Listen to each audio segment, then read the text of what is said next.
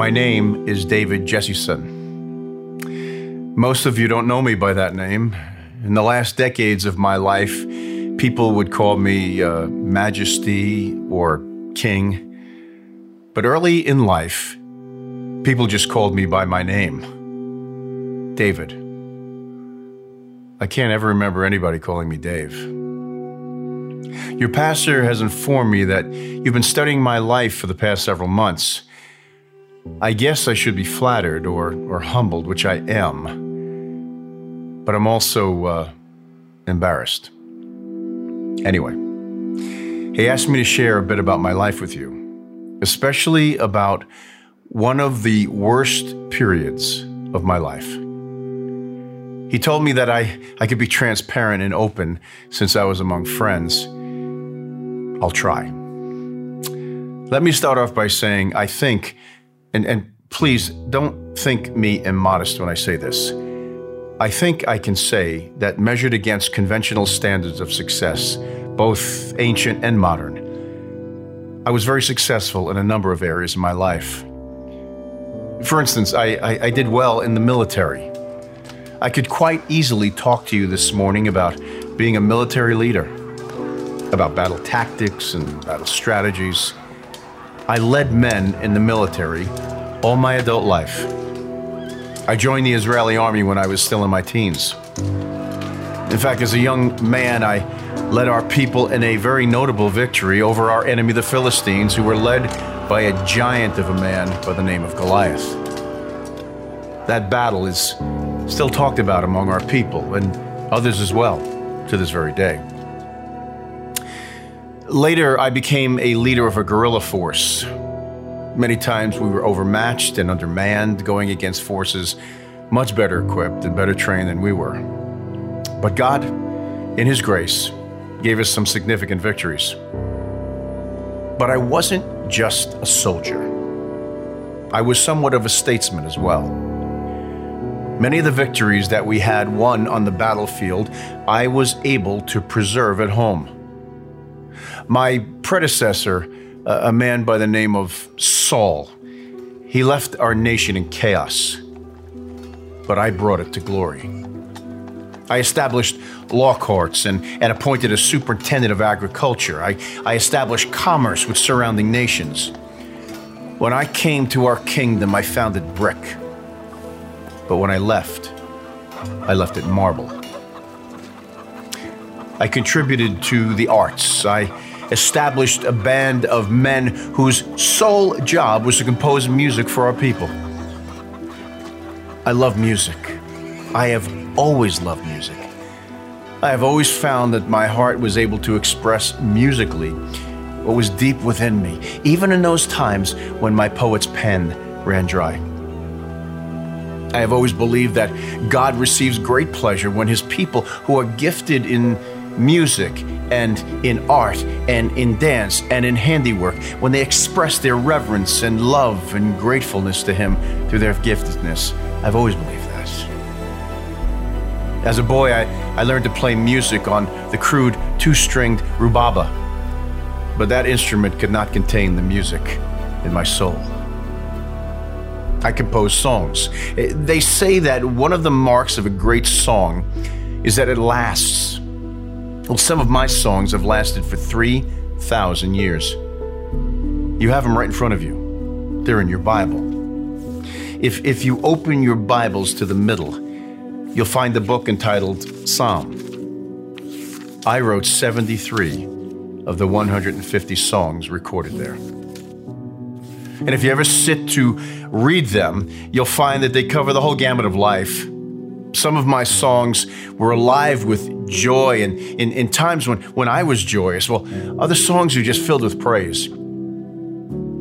Others I wrote when I was troubled, even, even deeply depressed over circumstances in my life. If you sing, well, if you read my songs, you'll know something of my heart. Now, I know that sounds like boasting, and I don't mean to do that. It's simply a matter of accurate reporting that historians called my 40 year reign the golden age of Israel. There are some people who write history, there are some people who read history. I made history. I left my mark on the ancient world. In fact, upon history itself. As I've said, I, I was a success in many areas of life as men, as men count success. I could have talked to you this morning about any of those subjects with a certain amount of confidence, even a bit of bravado.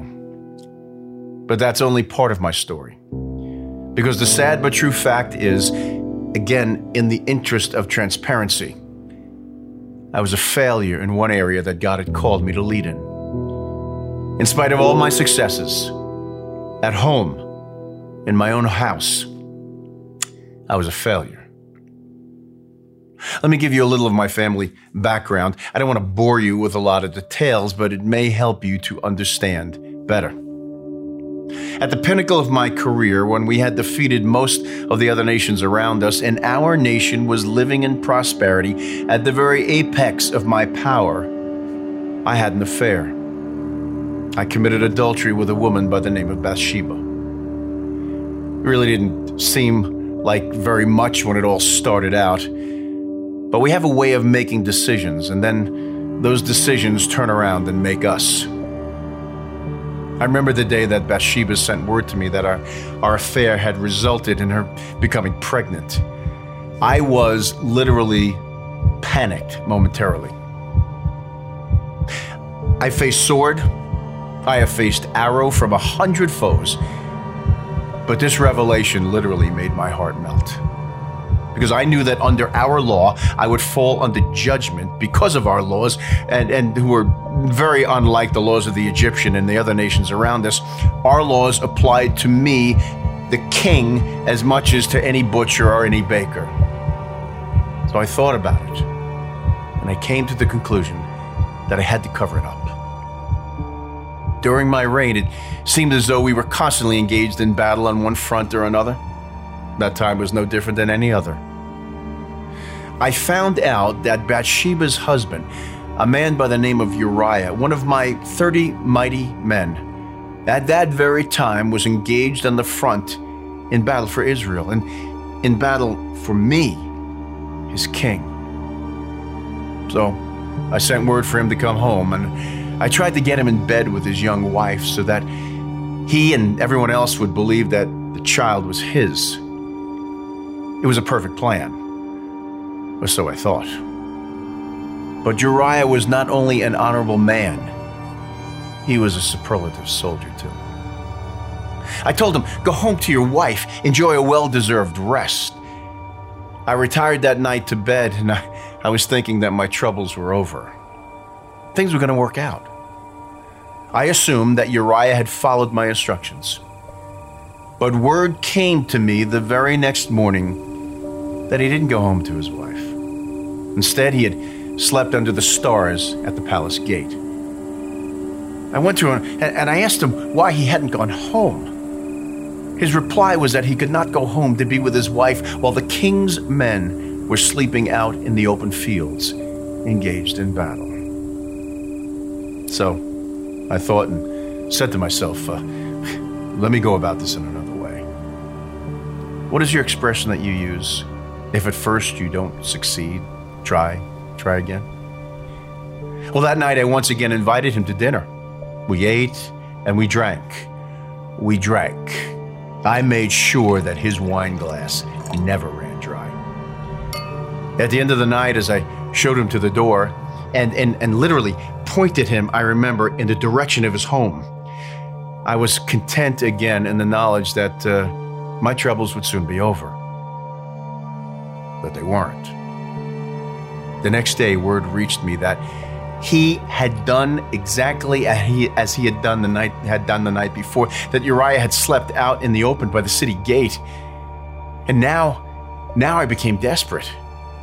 Although I didn't want to do it, I knew I would have to take more extreme measures. What I am about to tell you, I find difficult to speak about even now.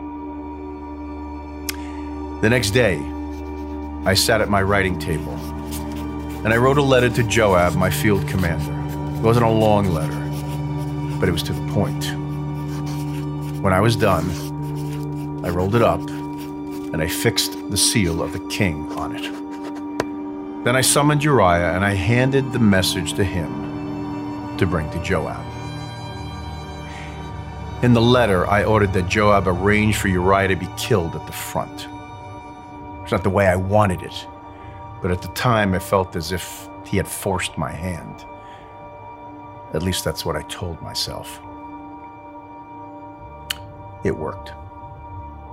With Uriah leading his troops against the most highly fortified section of the wall of the city, as the battle was at its hottest, most of his troops pulled back as instructed in my letter, leaving him and the few men with him exposed.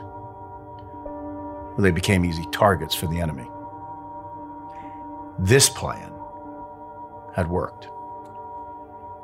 When word reached me that Uriah was dead, I married his widow, Bathsheba.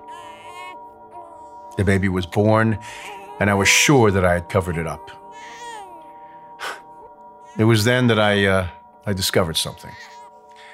I discovered that what seems like a secret on earth is often an open scandal in heaven. In time, God sent a prophet to confront me, and then everyone knew what had happened.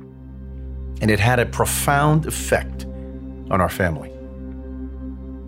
I had uh, a daughter by one of my wives by the name of Tamar. She was a very beautiful young woman, and I loved her.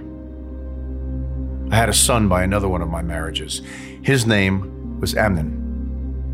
Somewhere along the line, Amnon became infatuated with Tamar, his half sister, and his lust burned hot for her.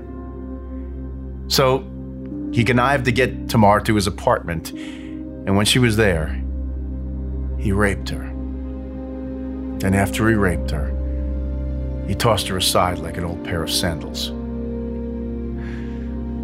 When I found out what had happened, I was furious at what Amnon had done to his sister. But in light of what I had done with Bathsheba and to Uriah, I really felt that there was nothing that I could say. Tamar was destroyed by his act. She never really recovered. She she was never the same after that. She went to live in the house of another son of mine, her brother Absalom. When he heard about what had happened, he was enraged. But he didn't exact punishment against Amnon right away. Absalom waited. Instead of striking him right away, he nursed his wrath for two entire years. Then he devised a plan. One day at harvest season, he had a he had a banquet and he invited Amnon and others to be his special guests. And while Amnon was eating and drinking, Absalom attacked him and slit his throat. Then he fled. I was heartbroken and enraged. For several years, I refused to even see him. But time went by, and and as time went by, I began to soften. I realized that I wanted to see him. I, I, I wanted to go to him. I felt in large measure responsible for the destruction brought to my family. But I didn't go. I, I, I don't know why I didn't go. I, I just didn't. And now his heart became even more embittered against me and he devised a plan to take my kingdom from me. One thing about my son Absalom, he always had a great way with people. He, he, he had a great deal to offer them. He, he was tall and he was handsome and he was charming with a mane of golden hair. Women, women loved him, and men, they wanted to be him.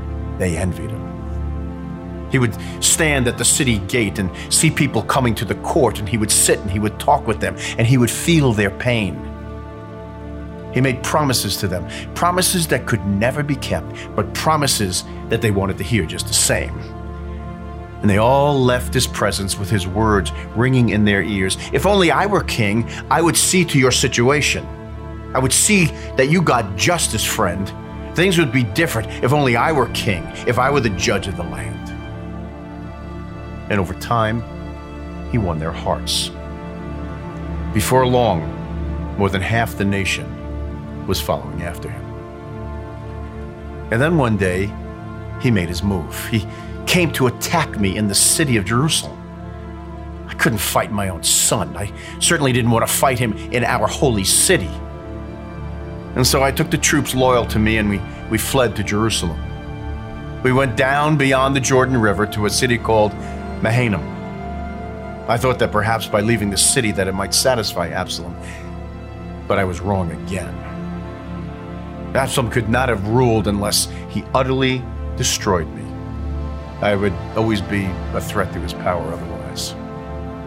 And I was faced with the prospect of engaging in a battle that no matter how it turned out, I would lose. Because if Absalom won, then I would be killed. And all the dreams that I had for our kingdom, all the promises I had felt that had come from God, they would be destroyed. If, on the other hand, I had won, Absalom would be killed or put into exile. I would lose either way, as a king or as a father.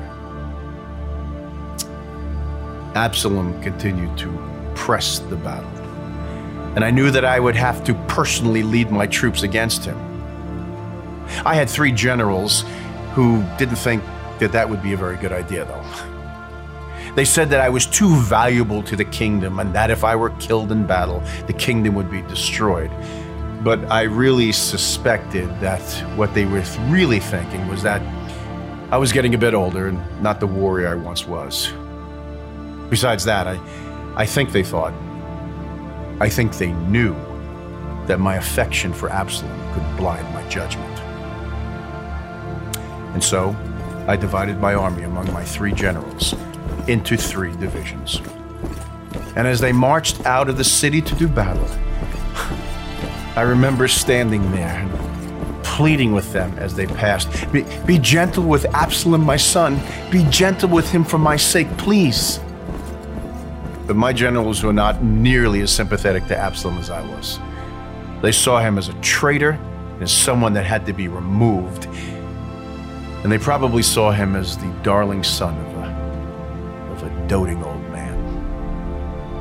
Anyway, the two armies finally came to blows in the forest of Ephraim. I was told later that it was a terribly savage battle. By the time it was over, 20,000 men were dead. During the battle, Absalom was moving from one part of the battlefield to another, and as he ventured through the forest of Ephraim, this freak accident occurred. As he was riding his mule, his, his hair literally got caught on low hanging branches of an oak tree, and the mule went out from under him, and he was left literally dangling between heaven and earth. When some of my soldiers came upon him, they couldn't believe their luck. They had several men guard him as he hung in the tree by his hair, and they went to tell the good news to General Joab. When Joab saw him dangling there, he took three spears, and one by one, he drove them through his heart. He drove those spears through my heart as well. Of course, I, uh, I didn't know about it. I was back at Mahanaim waiting for the news of the battle. Then messengers came. The first one was filled with, with good news. He told me that the kingdom had been saved and that the enemy was defeated. I didn't really care about that. I said to him, Is the young man Absalom safe? He said he didn't know, but, but he did know. He was just afraid to answer me. Almost immediately, a, a second messenger followed him who gave the same good news that the battle had been won that the kingdom had been saved. And I remember saying to him, yeah, Yes, but, but the young man, Absalom, Absalom, is the young man safe? He then spoke words that I will never forget. He said, I wish all the king's enemies to be like that young man. And then I knew Absalom was dead. And in that moment of great victory, all I could do was to climb to a room above the entrance to the city and throw myself down like a woman in grief.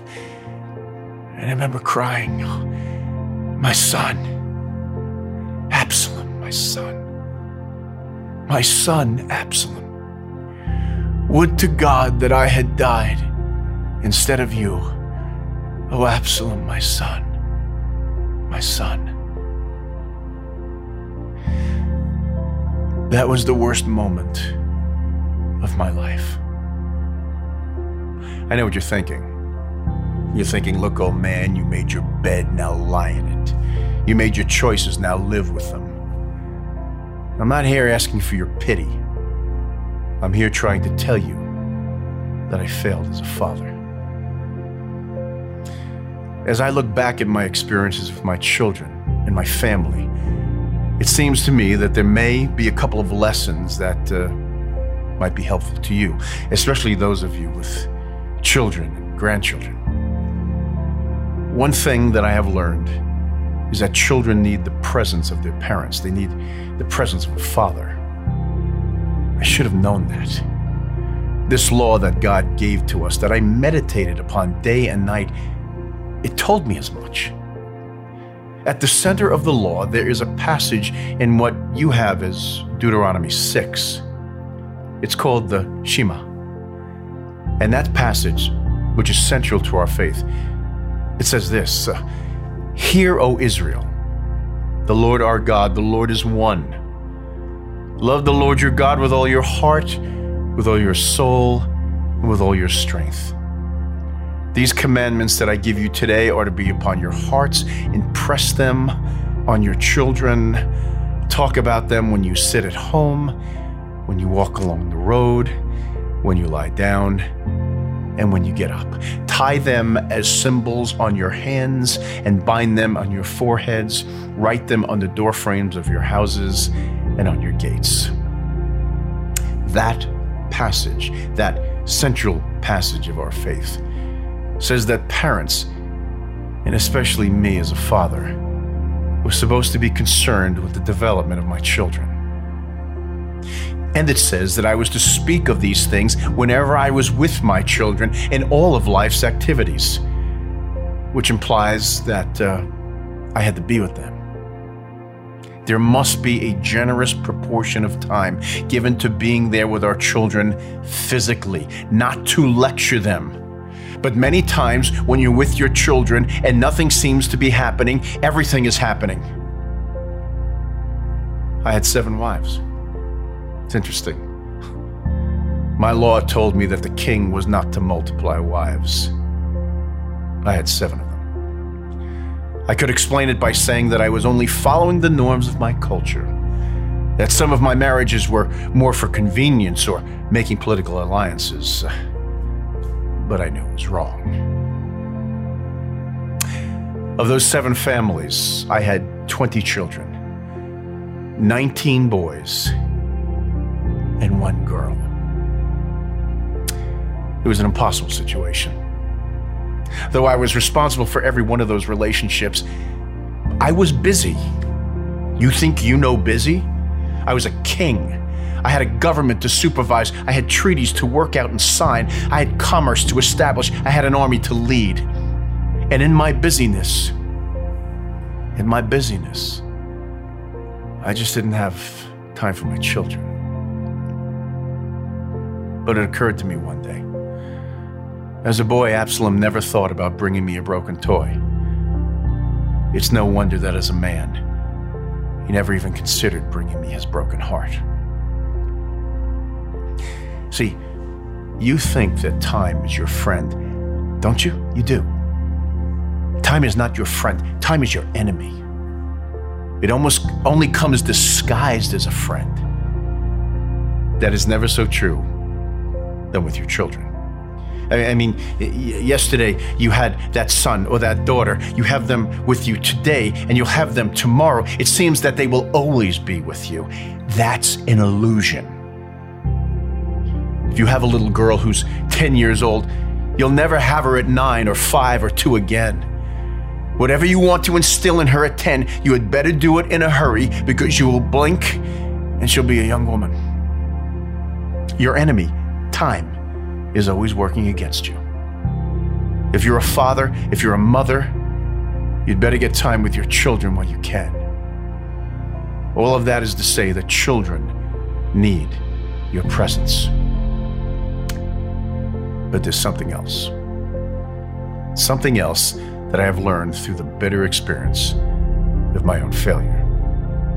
I have learned that children need an example of a parent too.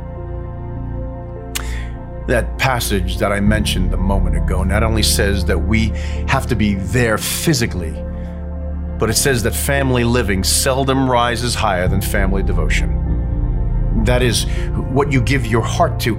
That is what your children will end up living with. And I don't mean what you say you give your heart to, I mean what you really give your heart to. That is what you pass on to your children. That is what you will end up modeling for them. At a crucial time in their lives and in my life, I offered them a deeply flawed model. I had an affair with Bathsheba betrayed a trusted friend. I lived for over a year in disobedience to what I knew God wanted me to do. I eventually came back. I threw myself before God and He forgave me. There is forgiveness with God. But the truth is that I went off to the far country and spent a year there. Absalom followed me. I came back, but he never did. I have a heart for God, but one year of disobedience had a drastic effect on my children. Children need to see a consistent model of what we value. You shall love the Lord your God with all your heart, with all your soul, with all your strength. These commandments that I give you today are to be upon your hearts. And then, and then, you can inscribe them on the lives of your children. What you value becomes what you are. What you are becomes what you model. What you model affects your children. In, in fact, in, in, in, fact, let me say this. If you have a heart for other things that really don't matter, maybe in a sense it would be better for your children that they don't have a close association with you. I mean, if you have a love for things that are passing, if you're caught up in a culture that's constantly turning values upside down, then you probably aren't the best model. But, but if you love God, if you love His Word, if you're desiring to become more like Him, then they need to be close to you.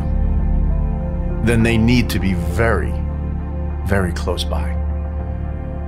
Because what we model affects our children. Well, I don't have much else to say. I, I can tell you this, though. That in that dreadful moment when I knew that I had lost Absalom forever, and I, and I cried for him and said that I wished that I had died in his place, I meant it. I meant it with all my heart. If I could have that day back, I would have died for Absalom. I would have willingly taken his place.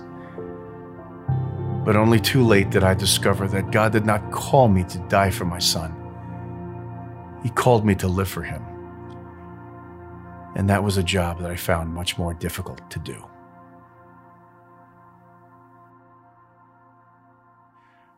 Well, stepping back from the character of David for a moment, we remember that he left with us a few, a few good words.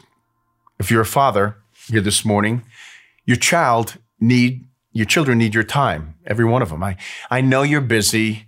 I know that you often are ruled by your Google Calendar. then you know what we need to do? We need to type our children into that calendar because time is precious. Your children are precious too, though. So why not give some precious time to your precious children? It was not until it was too late that David spoke the tenderest of words to his son. But you know, his son never heard them.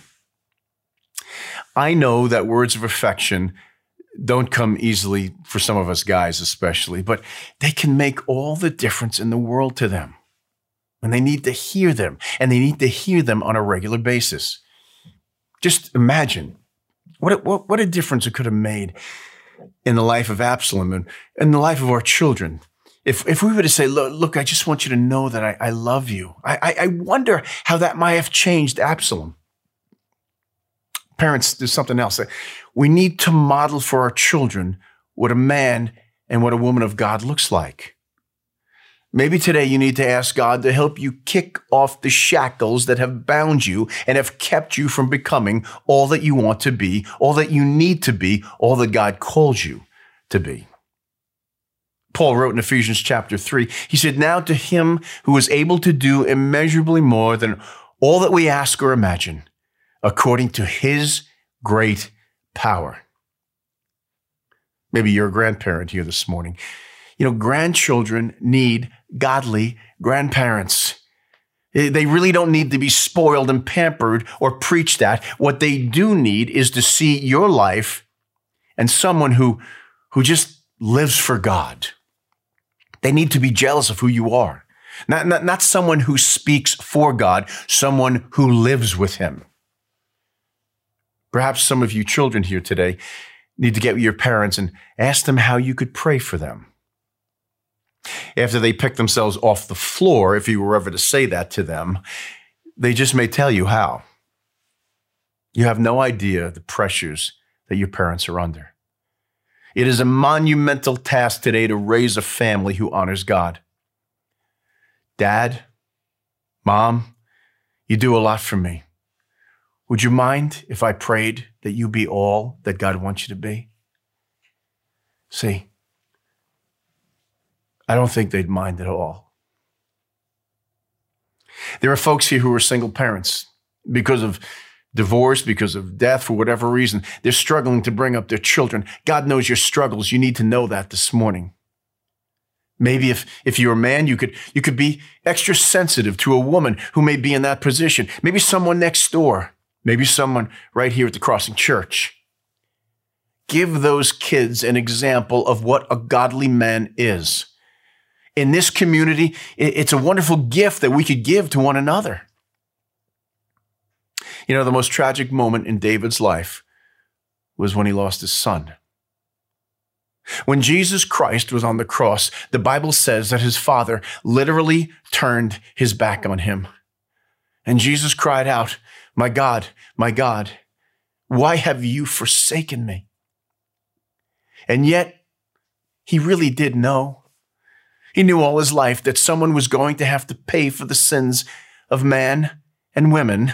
And in that moment, he literally became, the Bible says, sin and flesh. And the father broke that relationship with his son so that we would never have to. He turned his back on him and he walked away so that we could come close to our own children. After all, what good is it if you win all the prizes offered to you by the business world or the social world or the political world, and in the process, you lose your children? You know, I want to pray a special prayer over all our parents, no matter how old your children are, and I want to pray over people who have influence on children, whether you are a teacher or have nephews and nieces, or you're a coach, or however. Let's, let's pray and let me pray for you. Father in heaven, in some capacity, you have given us influence over the next generation of leaders and over the next generation of mentors. Some of us are just starting out. Some of us, God, have given been given charges long ago. And sometimes we've taken that responsibility quite seriously. And then other times we've, we've dropped it and we've forgotten. God, right now, we want to ask you two things. First, to open our eyes to our children and our grandchildren and all of the relationships that we have around us where we could make a difference. God, let us see them and see the great crying need that stands before us. Let us understand our responsibility to be a model of a godly person who is following after you. And then, Lord, and then, Lord, help us to do it. To, to give them our precious time to speak words of tenderness and to be an example of a believing parent, a believing uncle, a coach, or a mentor. Let someone be influenced for the kingdom, O God, because of me. Let me be able to lead someone to the one who can truly change them from the inside out. In the name of Jesus Christ, we all pray this, and I pray this. Amen.